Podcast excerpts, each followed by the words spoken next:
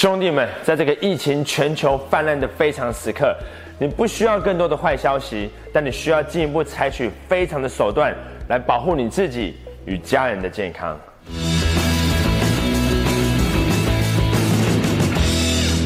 当然，我并不是医生，所以提供的资讯仅供参考，并不能被解释为专业的医疗建议。如果你有任何的疑问，请务必向医师或是其他合格的医师人员寻求建议。而且，影片一定要看到最后，我有个小礼物要送给大家。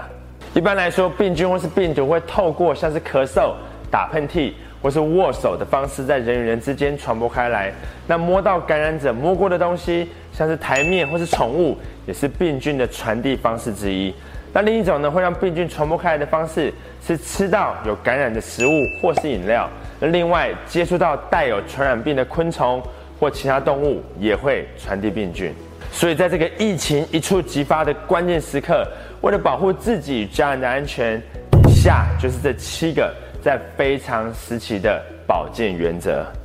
第一是要照顾好你自己，你身体的防御机制会对抗病菌和环境中的毒素。要进一步保护你的身体，并且提高防御力，使它能够远离疾病，就要有充足的睡眠，保持运动的习惯，而且每餐都要吃丰富蛋白质的食物。那虽然泡面跟卫生纸可以让你维持在家里的基本生理需求，但提高身体的免疫力，才能真的保护自己，让自己维持在最佳的状态。不要暴饮暴食，也不要饮酒过度，要先照顾好自己，才有能力去照顾别人。第二是最近不要再出国去玩了。现在的台湾相对来说是全世界最安全的地方之一。现在出国对你一点好处都没有。那目前呢，边境管制的规定是，所有入境的旅客需要居家检疫十四天，而且回国一律没有隔离补偿。那根据桃园机场在四月五号的统计，还有接近一千人次的出境。希望这些人呢，都是不得不搭飞机出国办事情的人，而不是想趁便宜出去玩的人。如果现在硬要出国的话，你知道有一个免签证、免团费，而且没有病痛的国家吗？天国。第三是不要假日挤去人一堆的地方。陈时中今天就宣布，清明廉价出游的人可能增加群聚的风险，希望民众可以自主健康管理十四天。避免出入公共场合，外出戴口罩，尽可能在家里上班。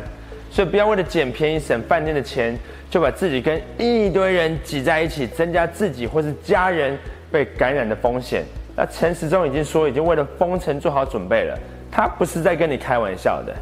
第四是要正确的卫生保健知识，维持良好的个人卫生习惯，能够有效预防病菌的扩散，也可以预防传染病的传播。那以下。就是这保护自己与他人的九个步骤。预防措施很重要，协助防止传播疾病，并保持自己和他人的健康。洗手是防止细菌扩散最有效的方式。经常利用肥皂和温水洗手，至少花二十秒彻底清洗你的手。可以使用干洗手，在此并不建议取代用水来洗手。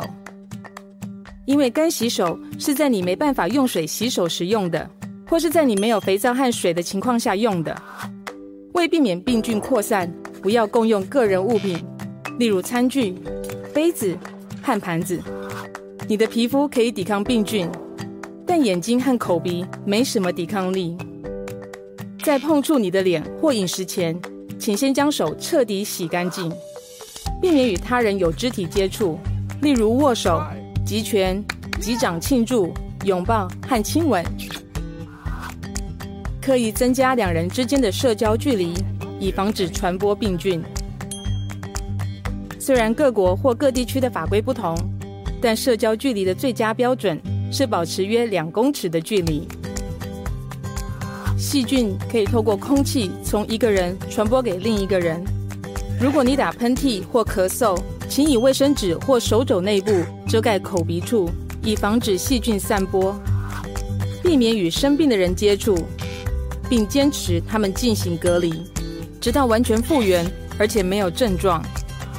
清洁和消毒经常触摸到的公用物品，以及流动量大的区域，不论是在家里还是公司，一天需进行数次。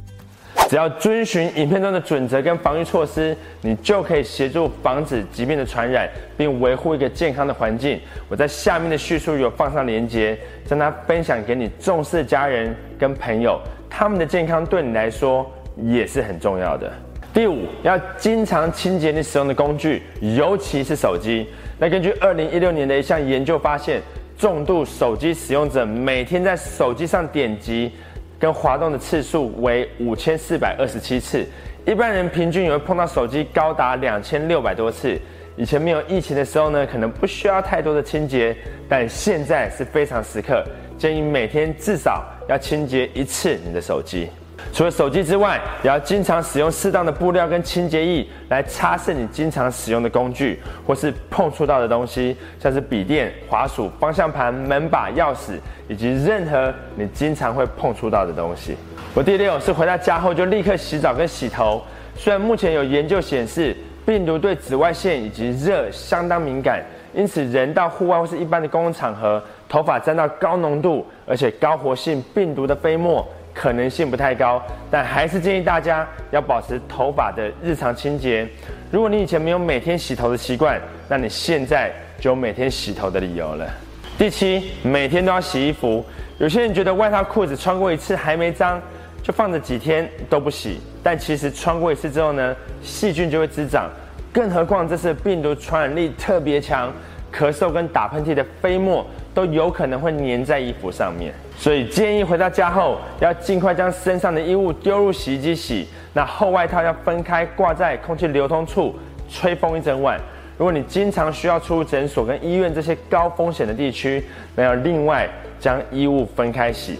那我可以理解哦，每天都要洗衣服、晒衣服，会有种很厌世的感觉。但至少你现在知道家庭主妇的辛苦了吧？OK，以上就是这七个在非常时期的保健原则，这攸关你个人与家人的健康，不要轻忽它的严重性，但也不用太过于悲观，因为这一切迟早都会过去的。我们现在要做的就是保护好自己跟你的家人，然后准备好在迎接疫情之后随即而来的经济萧条。欧美的疫情惨重，市场需求萎缩，台湾恐怕面临接不到订单的危机哦。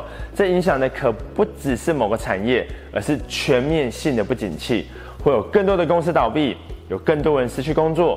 但危机就是转机，这波经济危机虽然会让市场重新洗牌，只有最有能力的公司或是个人。可以存活下来，那这代表你应该投资更多的时间在学习跟充实自己的专业。但一旦景气开始复苏，你就会是第一波受益的人。